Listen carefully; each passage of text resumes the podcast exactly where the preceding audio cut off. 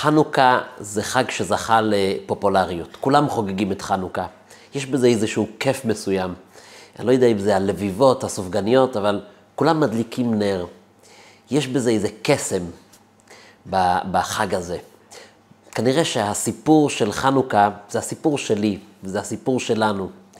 ואנחנו צריכים מדי פעם את הנרות כדי להזכיר לעצמנו משהו, כי הנר הזה שדולק, הוא מספר סיפור של אמת. ולפעמים מישהו צריך להזכיר לי את האמת, ולגרד קצת ולנער אותי מכל השקר שאני חי ביום-יום. מישהו שלח לי סיפור יפה על אה, בחורצ'יק ישראלי שנסע עם הורים שלו לחו"ל, שליחות של כמה שנים, אה, והם חיו אי שם בפילדלפיה, והוא מספר שכשהגיע חג החנוכה, הם הדליקו נר כמובן, על החלון. והוא התבונן בנר שדולק, ופתאום נכנסה לו איזו מחשבה. הוא מסתכל מבעד לחלון והוא רואה את הרחוב, והרחוב מלא בעצי אשוח, ונורות מנצנצים ומהבהבים, כל הרחוב כולו. והנר, הנר שלו, נר החנוכה, כמעט אין לו נוכחות בתוך הרחוב הענק הזה, עם כל ההוא-הא של הנרות והמנורות, להבדיל, של יום חגם. ונכנסה לו ככה איזו מחשבה של, אה, איך לומר, חלישות הדעת. הוא אומר, באותו רגע, כאילו שהקדוש ברוך הוא שמע את רחשי ליבו, פתאום הפסקת חשמל. הרחוב כולו הוחשך. הוא אומר, הדבר היחיד שהמשיך לדלוק והמשיך להאיר בתוך העלטה הזאת, היה החנוכיה שהם הדליקו בבית שלהם. הנר הוא משהו שמספר את הסיפור שלנו. וכשאנחנו מדליקים את הנרות, בלי לשים לב, אנחנו נשבים בקסם של הנרות שדולקים, כי בדרך כלל כשאנחנו מדליקים נר, יש לזה איזו מטרה. אם זה בשביל להאיר, ואם זה באיזו מסיבה או ביום הולדת. אבל הנרות הללו אנו מדליקים, אין לנו רשות להשתמש בהם, אלא לראותם בלבד. וזה הקסם של חנוכה, כי הרגעים הללו שאנחנו יושבים מסביב הנרות, ואין לנרות מטרה אחרת חוץ מלהזכיר לנו את הנס, ובעצם לספר את הסיפור של, שלנו, של עצמנו. ולפעמים מישהו צריך להזכיר לי, והנר הזה הוא תזכורת מדהימה, כי נר השם נשמת אדם. אז בואו נדבר על נר. הנר מורכב מחומר בעירה. זה יכול להיות אה, אה, שעווה, זה יכול להיות שמן. בדרך כלל חומרי הבעירה, דלק, נפט, הם דברים נמוכים ביותר. בדרך כלל מוצאים אותם באדמה. הם דברים אה, קרים, בדרך כלל מלוכלכים. אלו הם חומרי הבעירה שיכולים לבעור. אנחנו צריכים את הפתיל, ואנחנו צריכים איזה מקור של חום כדי להאיר את הנר. אבל אותו רגע שאני מבעיר את הנר, הנר הופך להיות פתאום דבר שהוא מחמם, דבר שמפיץ אור, ודבר שמקרין אמת יוקדת ובוערת. כל הסיפור הזה של, ה, של הנר שסיפרתי עכשיו, זה בעצם הסיפור של האדם. ממה אנחנו מורכבים? כי נר השם נשמת אדם. האדם גם כן מורכב מכל המרכיבים שדיברנו. יש בו את הצד הבהמי שלו. יש בנו צד מאוד בהמי, מאוד אגואיסטי, מאוד נמוך. הגמרא אומרת במסכת סנהדרין, שאדם נברא אחרון, מכל, המ... מכל מעשה בראשית, האדם נברא אחרון. מדוע? הגמרא אומרת שתי סיבות. סיבה אחת, להראות את העליונות של האדם. אדם, מלשון אדמה לעליון. הרי כשאדם הגיע, הכל כבר היה מוכן לסעודה. כמו איזה נשיא או ראש ממשלה, הוא לא נכנס כדי לסדר את המפיות ואת הכוסות בסעודה, הוא נכנס כשהכל כבר מוכן. העולם היה מוכן, עכשיו בואו נזמין את האדם, נזר הבריאה. ומה התשובה השנייה? מדוע נברא האדם אחרון? כדי שכשהוא יחטא, יאמרו לו אפילו היתוש, היתוש נחשב אצל חז"ל היצור הנאלח ביותר, האחרון ברשימה בשרשרת. מדוע? כי היתוש, הוא יודע רק לקחת, הוא אגואיסט, הוא מכניס ולא מוציא. הוא לא נותן שום דבר. הוא לא נותן לעולם כלום, הוא רק יודע לקחת. יאמרו לאדם אם הוא יחטא, אדם הראשון, נברא האחרון, יאמרו לאדם, לכל אדם, אם הוא יחטא, אפילו היתוש קדם לך. היתוש נברא לפניך, הוא יותר גבוה ממך בשעה של נפילה. הפירוש של המאמר הזה בתלמוד, שתלוי, יש באדם את החלק הבהמי שלו, ואת החלק האגואיסטי שלו, ואת החלק של הבחירה החופשית שהוא יכול ללכת נגד רצון השם. זה מרכיב אחד באדם. זה דומה לחומר הבעירה. הוא נמוך, הוא מגושם, הוא גס הרבה פעמים. ומהצד השני, נתנו באדם נשמה אלוקית, חלק אלוקה ממעל ממש, זה ניצוץ בורא, זה משהו ששובר את כל המוסכמות של העולם שלנו, כי זה, הקדוש ברוך הוא שולח נציגות שלו, ניצוץ אלוקי, בתוך העולם המוגבל שלנו. זה הנשמה, זו הנשמה שחיה ביחד עם הגוף. והרגע הזה שיש חיבור בין הגוף והנשמה, זה הרגע שבו האדם יכול להאיר את הסביבה. ובעצם הוא יכול לקחת את החומר המגושם הזה ולהפוך אותו ללהבה, לשלהבת. וזה הדבר הכי מדהים, לקחת חושך ולהפוך אותו לאור. זה הדבר הכי מקסים, זה הדבר שהוא, בזה אנחנו שותפים של הקדוש ברוך הוא בבריאה. היכולת שלנו להפוך חושך לאור, היתרון של האור מן החושך, לקחת חושך ולהפוך אותו לאור, זה הדבר שגורם לקדוש ברוך הוא הכי הרבה עונג והכי הרבה שמחה. אז הנרות, הם מספרים לנו איזשהו סיפור על עצמנו. אנחנו הדלקנו את, אה, את נרות החנוכה, והבת שלי הייתה מאופנתת לנרות. היא אומרת כמה זה מדהים, הנר, כמה זה מהפנט.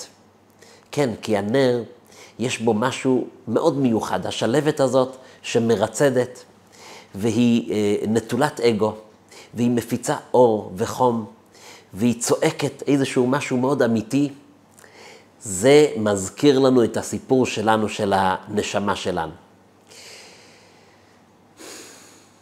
אז לפעמים, כשאנחנו פוגשים אדם שעוד לא הצליח למצוא את הפתיל ועוד לא הצליח להאיר את הנשמה, יש לנו תפקיד. ועל כך אה, הסיפור המפורסם שסיפר יהודה אבנרי, שהיה בשליחויות רבות מטעם משרד ראש הממשלה בחוץ לארץ ופגש את הרבי. הוא נכנס אל הרבי מלובביץ' מספר פעמים לפגישה ביחידות, בשליחות של ראשי ממשלה, והוא מספר את הסיפור הזה, זה סרטון שנמצא ביוטיוב וכדאי לראות. הוא מספר את הסיפור והוא אומר שבאחת המפגשים שלו עם הרבי, הוא נדהם מהיקף הידיעות של הרבי בכל התחומים, גם תחומים מדיניים. הוא אומר באחת הפגישות, הוא, היית, הייתה לו החוצפה, ככה הוא אומר, לשאול את הרבי, מה התפקיד שלך, רבי? מה התפקיד של צדיק? והרבי אומר לו, אתה רואה את הנר שדולק כאן?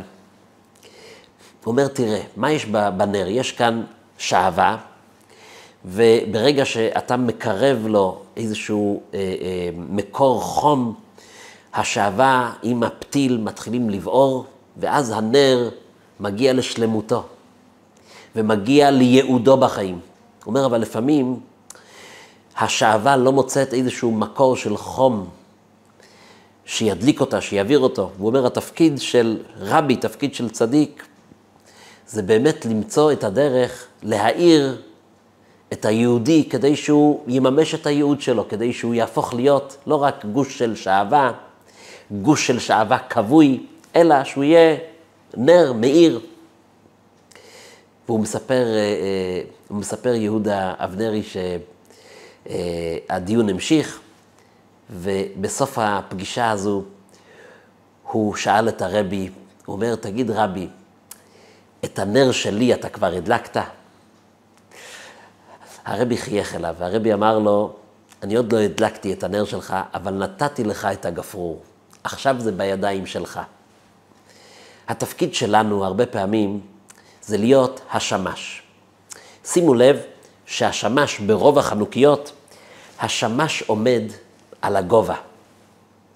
תפקידו של השמש הוא שהוא לא אחד מהנרות של המצווה. בשאר הנרות אסור לנו להשתמש, ואסור לנו אפילו להדליק מזה גפרור, בוודאי שלא להדליק מזה סיגריה. והשמש הוא שם כדי להיות משמש. אבל שמו את השמש במקום של כבוד, במקום גבוה. ומה הסיבה? השמש, הוא מוכן להקריב מעצמו. התפקיד שלו זה להאיר, ועוד אחד, ועוד אחד, ועוד אחד. זה נקרא אצל החסידים פנסאי. מה זה פנסאי? לפני עידן החשמל, היה אדם שהתפקיד שלו היה פנסאי. הוא היה הולך ברחוב, ועם מקל הוא היה מדליק את העששיות כדי שיהיה תאורה ברחוב. אז אמרו שחסיד צריך להיות פנסאי. הוא הולך והוא רואה איפה הוא יכול להאיר עוד יהודי. איפה אני יכול להביא את המסר של האמת הזאת לעוד יהודי. כי ברגע שאני אצליח להאיר לא רק את עצמי, להדליק לא רק את עצמי, אלא להדליק עוד יהודי, יש סיכוי שהחסד הזה, שאתה קירבת לו את הניצוץ ואת החום והדלקת אותו, החסד הזה זה חסד שנותן חיים. כדי להסביר את זה, אני רוצה לדבר רגע על היוונים מול החשמונאים. היוונים דיברו שפה של גוף. השפה של היוונים והתרבות היוונית קידשה את היופי של הגוף, את השרירים, את העוצמה, ספורט. זו השפה של תרבות יוון. הם בעצם באו וטענו, אנחנו צריכים לדאוג להישרדות כמה שיותר. אנחנו נעשה גוף חזק, נבנה בניינים גדולים. התפקיד שלנו זה להיות חזקים, להיות גדולים. אבל איפשהו, כל האומות שדגלו בהישרדות והימצאות, איפשהו הם נעלמו. עם ישראל, שהיה תמיד עם הספר, עסק פחות בתרבות של הגוף ויותר בעניין של הנשמה, עם הספר. ולעם ישראל תמיד היה איזשהו חזון, איזשהו, אה, אה, איזשהו תפקיד היסטורי. אנחנו כאן כדי להאיר אור לגויים. התפקיד שלנו הוא תפקיד שחורג הרבה מעבר לגבולות המקום שבו אנחנו נמצאים. אנחנו עסוקים בחוכמה אלוקית שנכתבת לדורות הבאים. ואיכשהו, עם ישראל, שהיה העם הנרדף ביותר, איכשהו העם הזה שרד. מהמקרו, זה יכול ללמד אותנו הרבה על המיקרו. אמר ויקטור פרנקל שהאדם מחפש משמעות, ואם תיתן לאדם סיבה למה לחיות, אם הוא יוכל לענות לעצמו על השאלה למה אני כאן, הוא יוכל לשרוד כמעט כל איך. כשאדם עסוק רק בחומר, כשאדם עסוק רק בשעווה, כשאדם עסוק רק בלהיות, כשאדם עסוק רק בלשרוד, כשאדם עסוק להנציח את עצמו, הוא מגלה יום אחד שזה הכל שקר, ושאין טעם לכל זה. והוא פתאום מאבד טעם, הוא מאבד טעם. הוא מגיע לאיזשהו גיל שהשאלות הן שאלות כל כך חזקות, שהוא שואל את עצמו, מה המטרה בכל הריצה הזאת? והוא מאבד טעם. ואתה רואה הרבה שעווה, אתה רואה הרבה חומר בעירה, אבל חומר בעירה מת. צועד לו אדם שהוא גדול מאוד, אבל מת וכבוי. הוא לא מאיר. ולעומת זאת, הרבה פעמים אתה יכול לפגוש אנשים שאתה רואה שהם חדורים בשליחות, והם חדורים בחיים, ויש להם על הפנים שמחה. אתה רואה שהם כמו נר דולק, הנשמה מהירה. האנשים הללו, הרבה פעמים קשה להם. החיים שלהם קשים, אבל הם שורדים, הם שורדים. הם מצליחים לשרוד כל דבר, כי יש להם שליחות בחיים, כי יש להם, יש להם תשובה לשאלה של למה. ואתה רואה נר דולק. אנחנו צריכים להיות כמו השמש. לתת מהאור הזה של, של המשמעות, לחלוק את זה עם הסובבים אותנו, ולא לשמור את זה לעצמנו. כמו הנר, הנר של השמש יכול להדליק נר אחד ושניים ושמונה נרות, ומאורו לא חסר דבר. אז אני אסיים עם עוד מוסר השכל אחד גדול. בחנוכה המהדרין מדליקים את הנרות עם שמן. השמן הוא חומר בעירה מעניין. הוא חומר בעירה מעולה יותר משאר החומרים. הוא לא כל כך גס. השמן צף. עם ישראל, הגוף שלנו, החלק האגואיסטי שלנו, הוא גם כן קצת יותר עדין. לכן אנחנו רואים שהשמן, יש בו איזה משהו מאוד פרדוקסלי. מצד אחד השמן צף ועולה למעלה. כל משקה שתערבב עם שמן, השמן תמיד יצוף. אבל מן הצד השני, השמן מפעפע בכל הקדרה.